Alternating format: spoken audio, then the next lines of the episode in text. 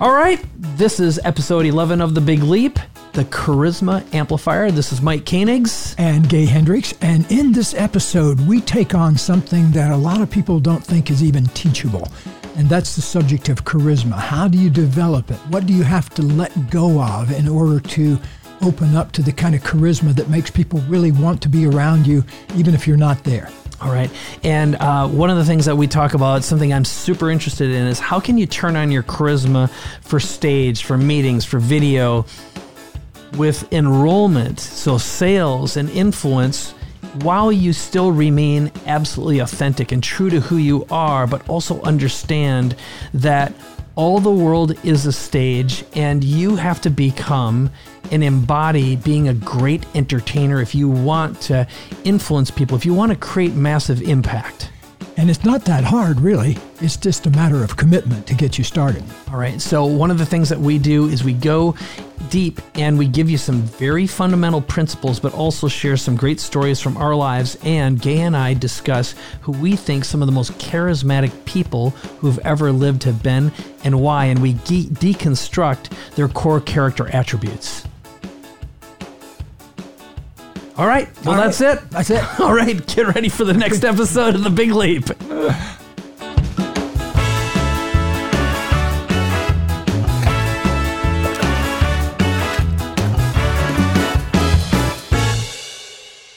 Well, here we are with another episode of The Big Leap.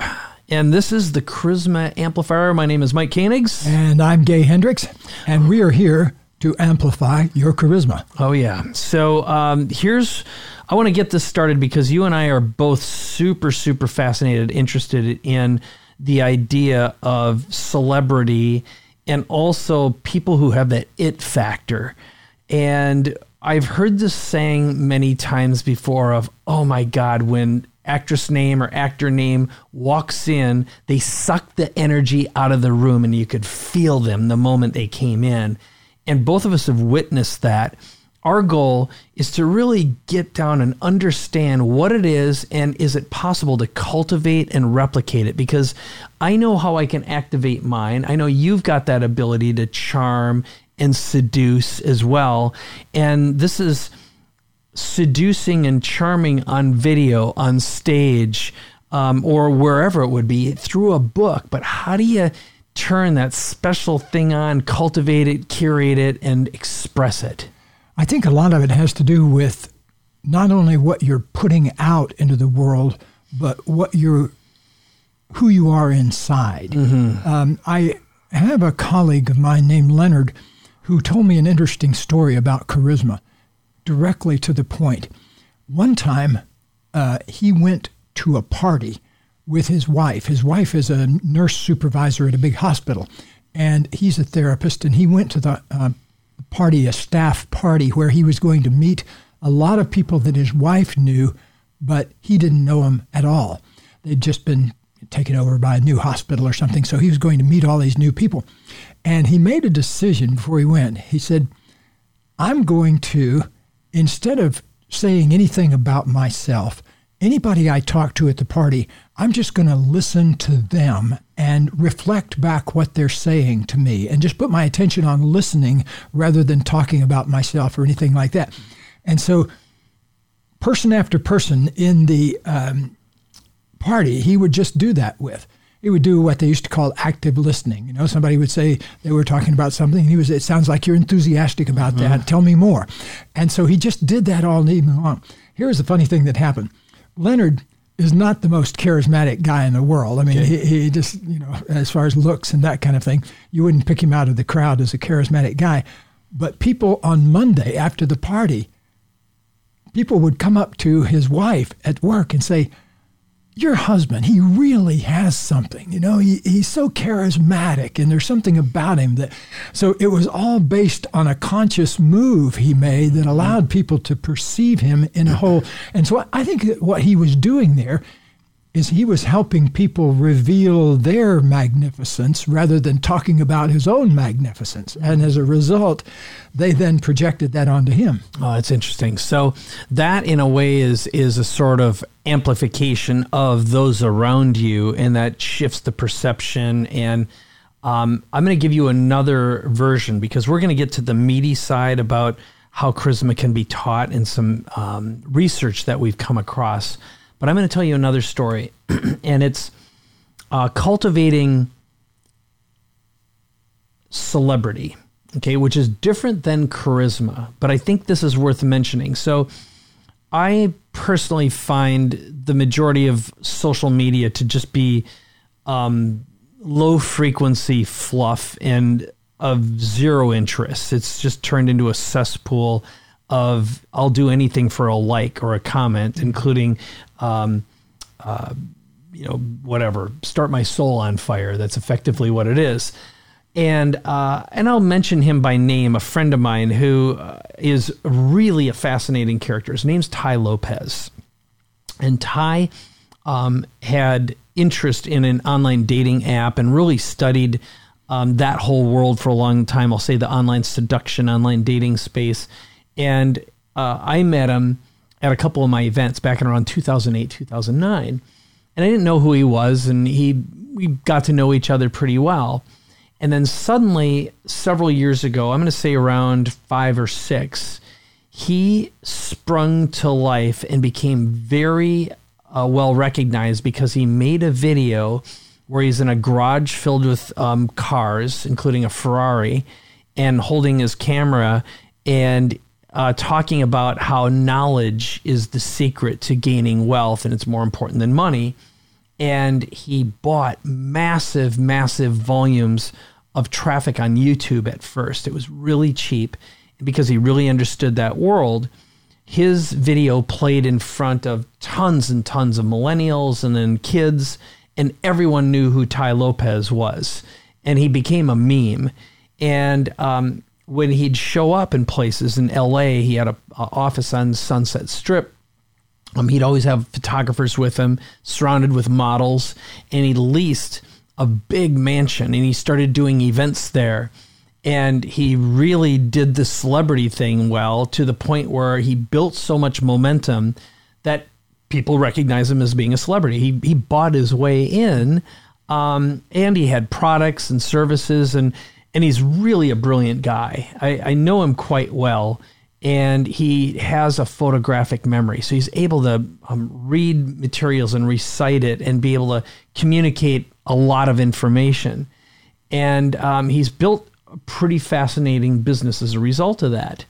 But I, I set that up because, you know, we live in a, a world where, yes, it's possible to buy your celebrity.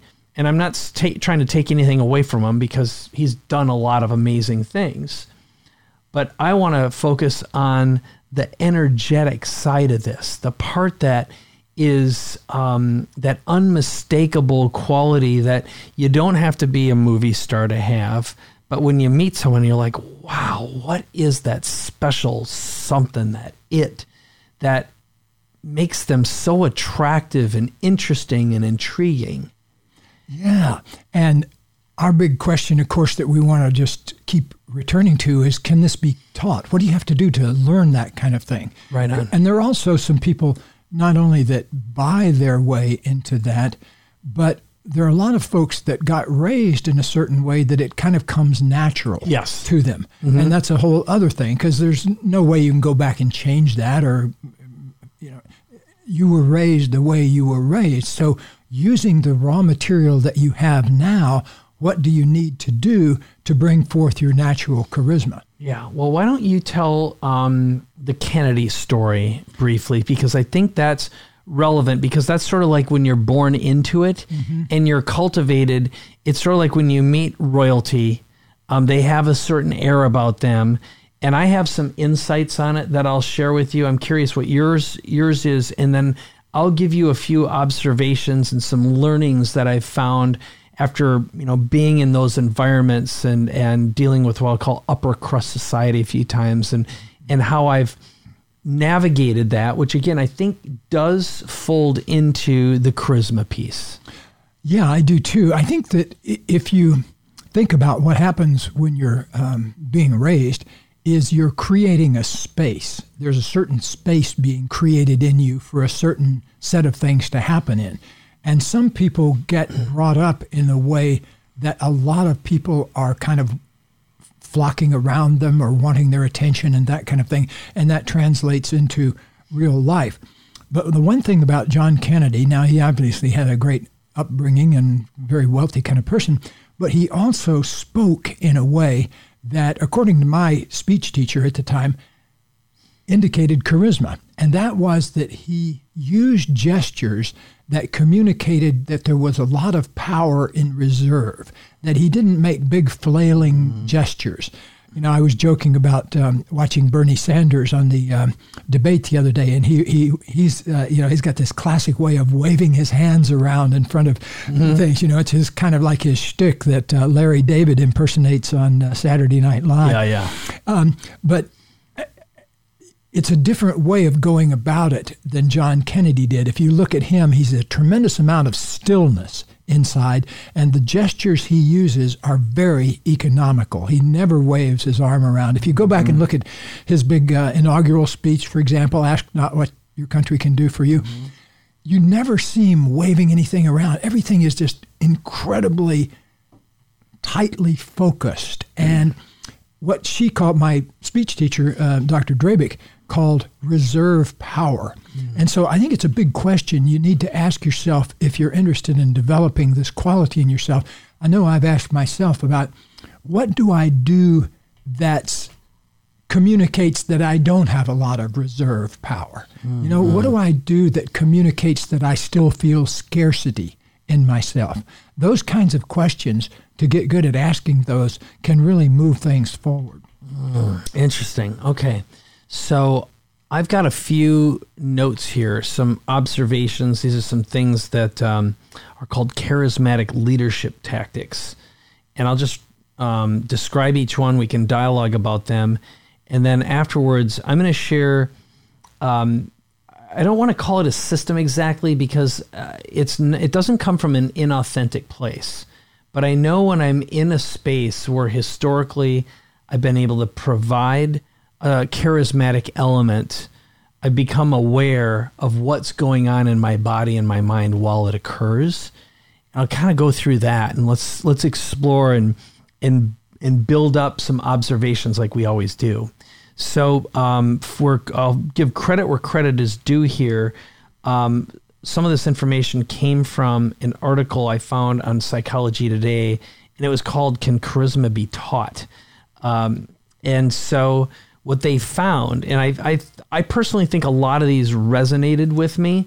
At least they're they're components, but it still doesn't explain the the bond. We'll call it the the cosmic glue that makes this work. But the first one is using metaphors. So the example they said is we brought our competitors to their knees, or we must change course. And the function, our metaphors are excellent in showing off how smart you are. Um, so clearly, you know, a charismatic leader, and this isn't an always because, you know, look at some celebrities don't come across as being really smart, but they're still um, interesting and intriguing. But I can definitely see how that works, especially in the political arena. So, um, what's your perspective on that? Yeah, well, um, I just had a we were talking one of the other episodes about Steve Martin, the comedian. Yeah. And I uh, once talked to a fellow who knew Steve Martin for a year before he was ever famous. Oh, yeah. And this guy said he had absolutely no idea that Steve Martin was a comedian or had any interest in making people laugh or anything like that. he was shocked when he finally saw that he was a comedian. And so it's possible for people to be extremely charismatic in one area of their life and then have it not show up anywhere else. So that that's one thing. Um, I, I, you know I'd like to in a way go beyond the word charisma and invite us to look at what it really is. What is the thing mm. itself? Mm-hmm. What it, it's a quality that makes people like you and want to be around you. Mm-hmm. And in my view, that quality is best approached by moving through and letting go of all the things that make people not want to be about around you. Mm. Now, a lot of people that are celebrities don't care about that part. Once they've they've got their act going. They don't care what other people mm-hmm. think of them. And so, but I know most of us, we want to show up with integrity in the areas of our life that we participate in. We don't want to we do not want to be one way in one part of our life and another way in another part of my life. I want a kind of unity across all the areas of my life where I'm not having to be one way one place and one way another. So I think we need to go beyond underneath charisma and find out how can you develop that quality of uniqueness, that quality of I'm the only one on earth who really knows how to do this particular thing called being me? And out of that, what can I contribute to the world out of who I really am down in the depths of myself? And I think a lot of people haven't asked themselves that question. You know, what is my real reason for being here? What is my contribution that I want to make above everything else? I've found that most of us have something like that under there, but we've just been clouded by so much programming that we can't get hold of what it is. Okay, so as you were going through that, I was thinking about okay, what are the qualities that I would say represent that? So some of the things is you said letting go of what's not attractive about you, um, but it's that comes down to character integrity, congruency, authenticity. Those are certainly elements of of great charisma. He said, "What is my real reason for being here?" Um, it again comes back to this recognizable, um, solid, and it could be like you meet people who have got a lot of charisma and they're crazy and all over the place and unpredictable, yeah. but that is congruent and integral. There is mm-hmm. character, integrity, and authenticity to that. Yeah, I think um, yeah, that's that's a really good point. I think um, when I tune into, for example, myself, what is it about me that makes people like to hang around me, or what is it about you that makes people hang around you?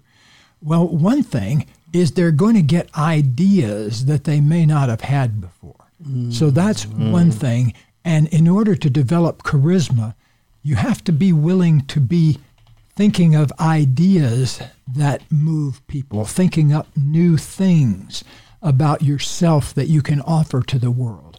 And I think that a lot of us don't get to charisma because we don't get to that level in ourselves. Oh, yeah. And I think that human beings also need to constantly look at putting themselves into situations that draw forth their best. And um, who was it that you were talking about that says you're the sum total of the books you read and the people you met? It's uh, Brian Tracy says, yeah, our, our, lives are changed by the books we read and the people we meet. But yes, that is another way of putting it. Yeah. And so if you ask yourself, how can I be that kind of person that changes somebody's life as a result of being with me? One thing that you and I both have, and a lot of other people we know have that would be called charisma, is we have a pretty strong conviction inside mm-hmm. about what we think about and how we and our values and that kind of thing. We don't have to sit and think about it. You know, we've been thinking about it for so long. Like for example, I don't like to watch movies where children are being put in danger. And I don't know, there's they just creep me out. And I don't want to support movies like that because kids have a hard enough time in the world without having movies being made about that kind of thing. And so I avoid that. I also avoid movies, interestingly enough. I always find out if the main characters in a movie I'm going to watch smoke because many members of my family died from smoking cigarettes. My mother and a couple of other people I loved put themselves in an early grave by smoking cigarettes. So I just don't put myself in front of that anymore. I don't hang around with people that smoke and and I sort of eliminate that from my life. That's one way to go about it. I suppose another way to go about it would be to invite a 50 or 60 smokers over some night and uh, desensitize myself to it, but I'm not going to do that. Yeah. Um, so the thing is that we've got to find out in ourselves what our absolute yeses are and what our absolute nos are.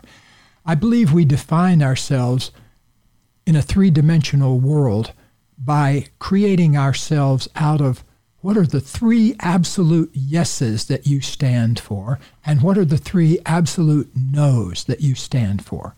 the yeses are your values and the nos are how those values get interfered with, and you don't want that. And so you create three absolute yeses and three absolute nos. That's a technology for clearing out a lot of the things that are in the way of your charisma. Yeah. And then that's going to come down to finding a super effective way to message that um, using whatever medium works best for you. It might be, again, video, it could be a book, it could be television or whatever.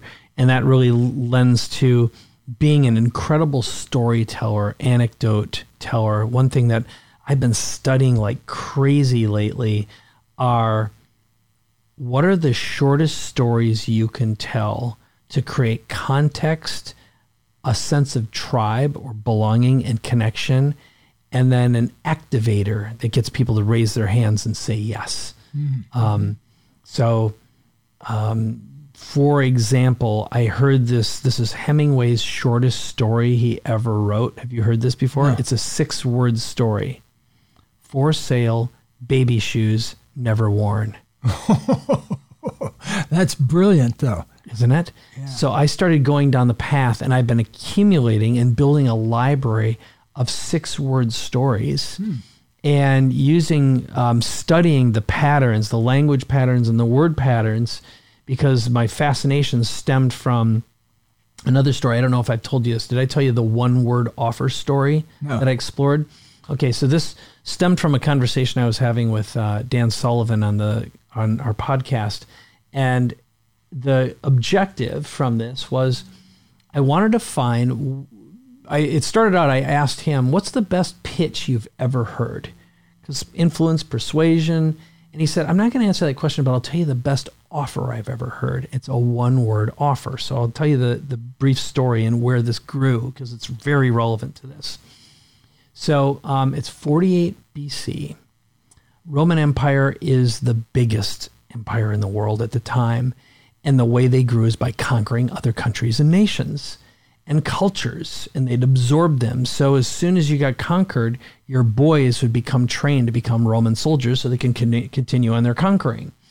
And um, over a period of time, what Romans would promise you is as long as you survived and you were a good soldier, you'd be rewarded with 40 acres of land. And if you were given land, you had land rights. If you had land rights, you had voting rights. If you had voting rights, you had human rights. And at the time, being a Roman meant you had a common currency, a common culture, you had roads and water and democracy, and it was about the best thing going at the time. Well, what had happened is they had conquered several large Germanic tribes and they hadn't been rewarded. So they were marching towards town. They're going to raise holy hell in Rome. At the last moment, Julius Caesar stood up and he shouted one word, civitas, to the group which is the Latin word for citizenship. He granted themselves citizenship on the spot. Now, what's important about that story is it's the dominoes got laid. Everyone knew what being a Roman meant and what the benefits were, and it was the trigger word that opened up. So, since then, um, what I've been doing, and one of my goals when I work with people is create a civitas story that represents them and their business, and then finding a way to create a, a, the second tier of the trigger, which is a, a one or two word brand. Mm. So when you think about Buffett, Gates, Oprah, they're all one word brands. You know exactly who they are. The Stones, the Beatles, mm-hmm. One word or two word brands. And it's possible to own a word and a brand in someone's head that multiplies and amplifies the value of, of everyone around you.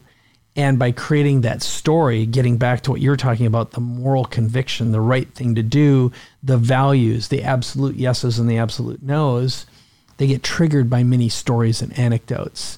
And that becomes part of your mythology and the character people get to know as you. Yeah. And you never can tell what the trigger quite is going to be, I think, because you need to really study your audience carefully to find out how what they need and what they want.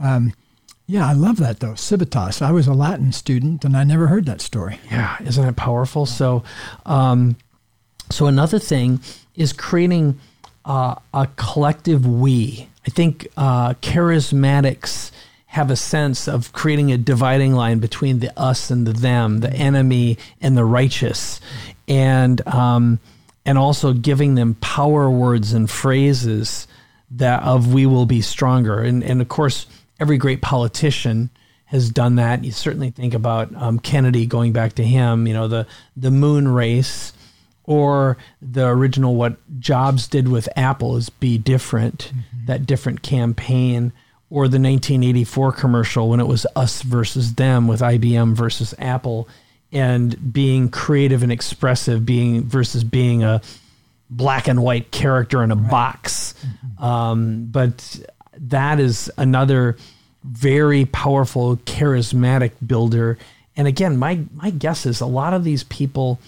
Um, you know, you, when you meet someone like the Beatles, for example, they pounded the ground. They put in their ten thousand hours mm-hmm. performing before in, in they Hamburg nightclubs. You know, right. there is no worse environment to be in. You know, because people are throwing beers at each other and that kind of thing. Yeah. But to be able to stand up there and they would sometimes play three or four two-hour sets. You know, and and right. just go way into the evening. Yep. So being able to proselytize practice your messaging. Even comedians, you know, most great comedians don't find their voice um, until they've been at it for seven, eight, ten years, which is, you know, a, that's well into your, you know, your could be your 10,000 hour mark, you know.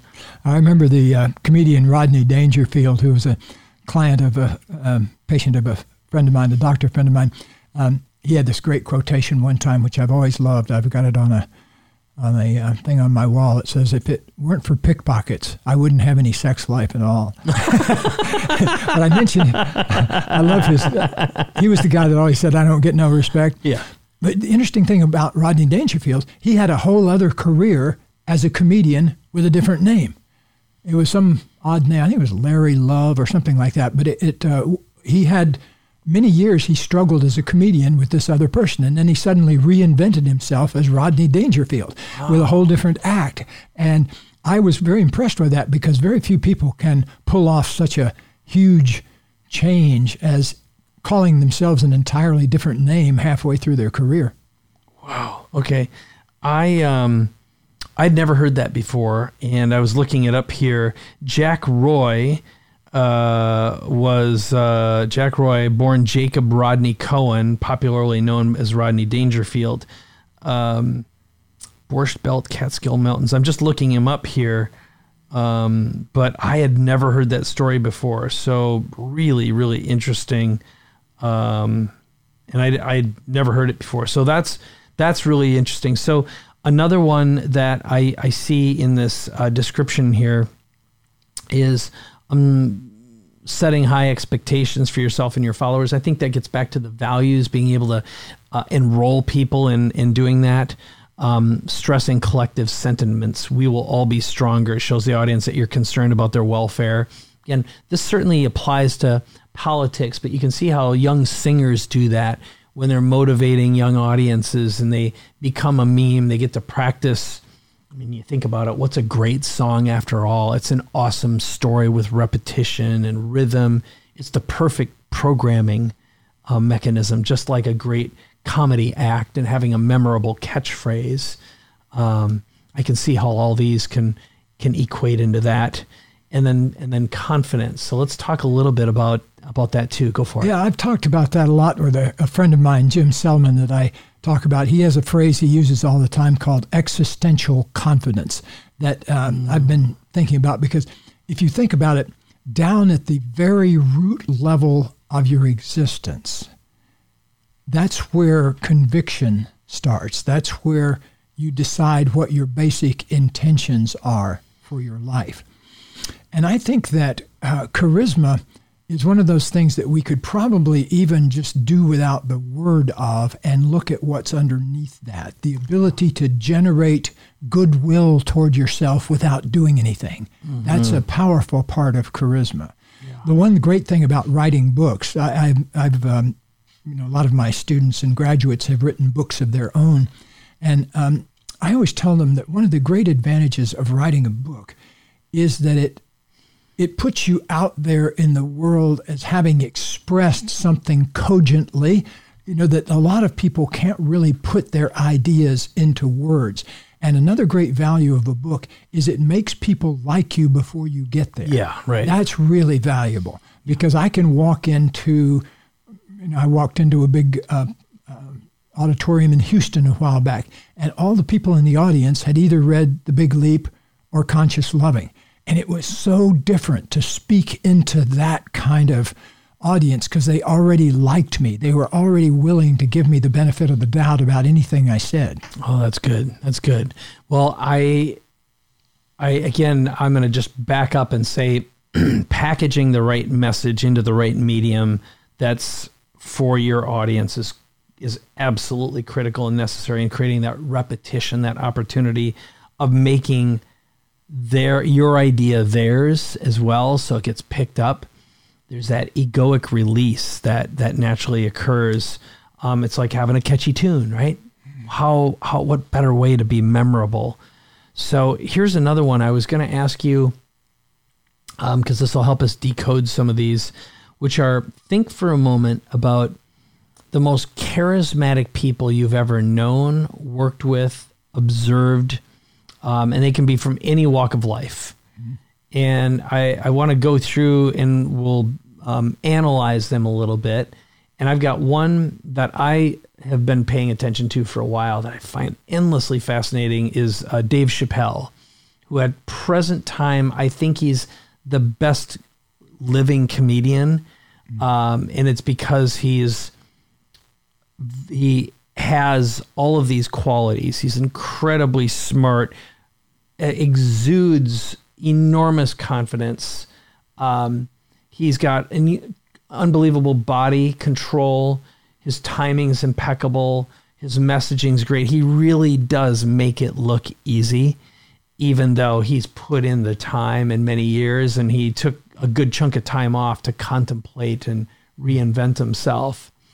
But he um, has a great rhythm and cadence to his voice and a great voice and and you know he just walks up and he's just got this swagger that um, lightens up the audience, and you know, men and women can look at him and go, "Hell yeah, this dude's got that it." Mm-hmm.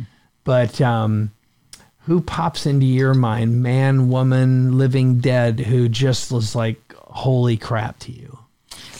The first one I ever met when I was 12 years old was Elvis Presley. Oh. And uh, later I met his wife many, many years later. But um, the, the thing I noticed about him, first of all, was the amusement with which he was having everything. In other words, the the fact that he held it all in a kind of an amused state where he wasn't attached to what was going on. I was very impressed with that. Even I recognized it at a very early age that there was this stuff happening around him and he felt good about it, but he didn't get involved with it all the, the stuff going on around him. And I was very impressed by that because he was in the wildest type of success you could ever imagine. Because mm. back in 1957 or 58, um, and so he was in the first flush of his career. The thing that I noticed also about Bruce Springsteen, roll the clock mm-hmm. forward uh, another 20 or 30 years, is he had that same quality of he is very passionate about what he does, but he's not controlling at all. He doesn't try to micromanage things, he lets things be. He's so in there about what his gift is, and he focuses only on that gift.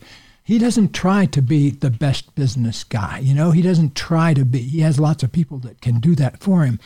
But what he focuses on is making himself an open space for creativity and stays out of being involved with other things that detract from that. Wow. Oh, that's a really good distinction. I really like that. It's just staying inside your superpower, amplifying only that, and knowing where the boundaries are. Yeah, and in a way, not being attached to the outcome. Mm. Yeah, that's wow. a big deal. That is uh, that is a huge egoic leap for sure. Um, and also, I think the thing I now for me, I actually I can't stand Bruce Springsteen's voice. Never could. I don't like any, I just don't like his music and I'm one of the few I know. But I love his raw his raw authenticity and what what appears to be this openness even though he is and he freely says it in his last album. I did watch his last documentary where it's a one man show and a performance and you know like his character is made up Mm-hmm. He doesn't. He isn't who he appears to be and who he performs as. It's an alter ego, uh-huh.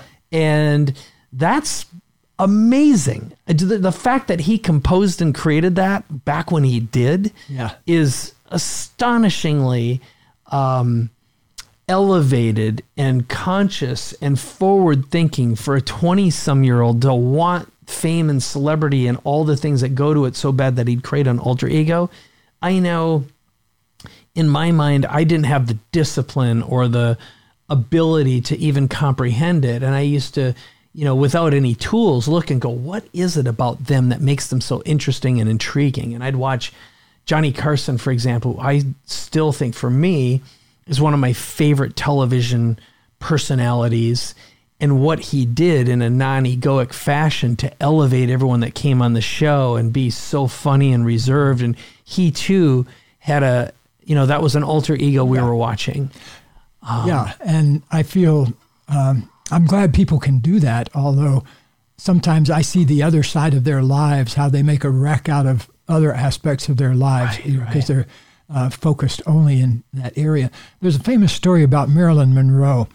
Uh, she was really big when I was growing up, too. I was never a huge Marilyn Monroe fan, but uh, she was probably the most popular actress of the time. And uh, some um, friend of hers, they were walking down the street together in Manhattan, and her friend commented and said, Isn't it odd that you and I are walking down the street and you're the most famous actress in the world, and yet nobody is stopping us or noticing? And she said, Oh, that's because I'm not being Marilyn. And she said, Watch what happens when I be Marilyn. And she did whatever it was to be Marilyn. And suddenly people were going crazy, stopping and whistling. And, you know, everybody was noticing who it was. So, wow. yeah, that's pretty awesome in itself. Although, once again, I have to caution people that if you can do that, you got to be very careful about that because that means that you're not being yourself throughout your life, and yeah. that can cause serious problems. Yeah, yeah, that gets back to uh, congruence and yeah. integrity. And I know I promised uh, I'm going to go down one thing that I've practiced for a little while because I love the fact that we've been deconstructing some celebrities, and I wrote down a couple more. But um, I'm going to tell a brief story about what I started consciously developing as seduction when I teach this. So for a long time, I media trained people. So they'd come into my studio and I'd help them create their backstory and elevate them with their past and be able to create an intro. So by the time they were on camera, they'd be in a space of being elevated. And then from there, you know, wherever they could take themselves with their own stories, anecdotes, and performance, I guess you could say, um, you know, it'd go where it would go.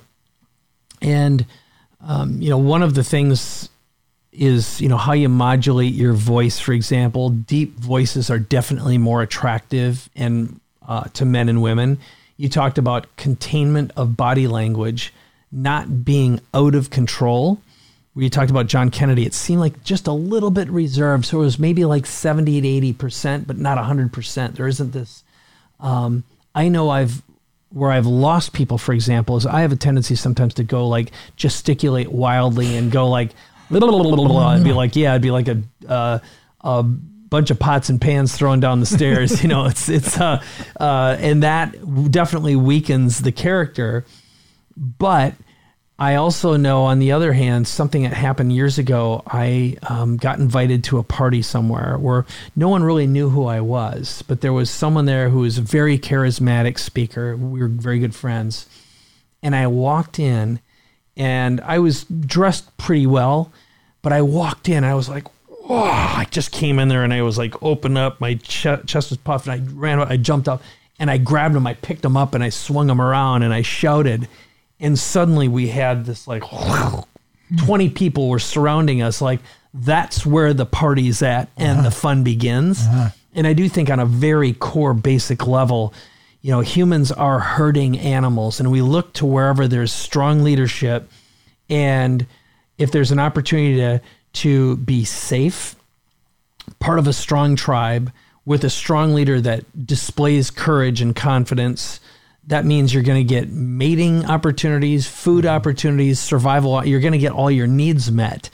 And um, to be led by characters, it's great entertainment. Mm-hmm. And I always tell everyone I work with first and foremost, you have to understand if you want to enter into the public eye on any level, um, this is something Tony Robbins told me once. I can remember I was asking him some questions. We're sitting around, and I think he's one of the most charismatic people I've ever been around. But he said, um, first and foremost, I'm an entertainer. 80% of what I do is pure entertainment. And I didn't like the way that mm-hmm. sounded at mm-hmm. first. But he says 20% content. I have to get people open so they can hear this stuff and I have to create an environment where they can practice it to reprogram. Um, and it took me years to really digest that and understand it like I do now. I'm not saying I get it fully, but um, boy, being a great entertainer and knowing how to um, have cadence, yeah, timing, yeah. and all of that packaging is something that um, you know, I'd, I'd love to see if there's an acting class called charisma because I want to see what that's maybe like. we ought to start it. Yeah, yeah, yeah. Well, I think that also, uh, like Tony's a good example. Um, I think that all of us, no matter what we are doing, are putting on a theatrical performance, mm-hmm. but most of us don't realize it. Yeah. And we don't realize the name of the show we're putting on. The show is like I'm not a successful person or yeah. kick me or something that is a show that you wouldn't want to pay to see. Oh yeah. Yeah. So this is um, this reminds me of two concepts. So I used to say this and it didn't always um, hit, but I'd say make sure your visible life is a movie that you want to watch and people you want to impact would love to watch too. Well, that's what we say in our seminars. We want uh, we we work a lot on people's stories, and we say we want you to be able to tell your story so that people would pay money to hear the end. Yeah, that's great. That's great. So the other part of that was. Um, we have to we have to go light after this, but back when I had cancer, um, what I started practicing is I realized when I had very, very little energy and I was in the darkest of the dark, so it was chemo, radiation simultaneously, and still coming back from the surgery. And I maybe had an hour of strength a day. It was very painful. And the way I got through it, so there were times when I when I was asking whether or not I should shut my body off. I can remember I was that conscious because I was just like the bo- my body was in so much pain and it just sucked. And um, what I did is I became a camera. So I projected myself into a camera and became a viewer of my body, mm-hmm. and I saw my body as an actor in a movie, and I was engaged in helping the body survive mm-hmm. and come back to life. And by um, disassociating myself from that, I could practice the all I have to do is go for five more minutes because mm. that got me past because I knew I could go for five more minutes no matter how badly I felt or how little energy. And after a little while, your brain plays tricks on you because you don't remember what it's like to be well. Mm. It's you feel like that's the way it's always been, and you've got to play tricks on yourself to survive through this. But also, I made my survival a movie I wanted to inspire my my doctors to participate in. So I always showed up as um, bright eyed and bushy tailed and really interested in them and their mm, art. Yes. So I would become an expression of their art. So I wonder if um, some of that charisma is letting enough of yourself out there and so people really feel like they're participating in the in the performance as well. That's a that's definitely an advanced way of thinking through this. And I know some people are just going to be like, nope, I'm just going to be a tight little cannonball and um, just be only what I am and do my performance and do this thing. Um, but uh, again, there's part of this is like, what is a pure performance, a memorized dancing bear versus an improvisational improvisational performer. Yeah. yeah. Well, in our line of work, we really need to cultivate our improvisational yeah. work, and I recommend that highly. That if you've never taken um, out there, if you've never taken an improv class, oh, yeah. they're really fun to do, and they will open up areas that you didn't know you needed to open up in. Oh, I, I did one just at the uh, the end of last year, and uh, I I'd always considered myself pretty good at improv because I watched it and participated, and you know I get on stage and do what I do, or we do what we're doing right now, but to have rules and partners, I met a whole bunch of my demons. Mm-hmm, mm-hmm. And um, I can't agree more. That is a great place to put yourself in very uncomfortable situation and really meet and find out where your fear is and where your shame is, where your humiliation is, where your big ego is. And mine was letting go and trying to control things and not let, uh, letting other people communicate because I was afraid something was going to fall apart or break or disappear. So my tendency would be to manhandle the situation and take a lot take of control. Oh. Yeah, that's what I ran into in uh, whenever uh, when I was doing improv, studying it. I was never professional at it, but um, I found it useful for the same reasons that you were talking about. It made me think on my feet really good. Mm. But the thing that I used to try to do is when I would get a little confused or the situation would not be laid out in front of me, I would go into some kind of control and try to steer it in another direction. And some of that can be good, but some of it can be just a habit of trying to get out into content when there's some kind of open space happening. Oh yeah, wow, yeah, that's a that is a really powerful notion, and um, I think it's it's great.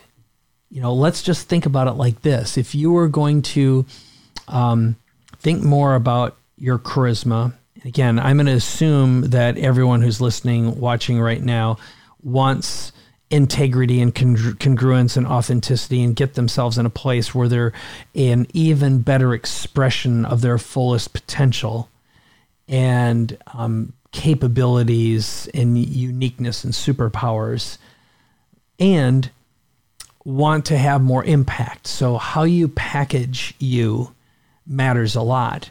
So, when you think about the the qualities to focus in on and become aware of um, with what we've discussed.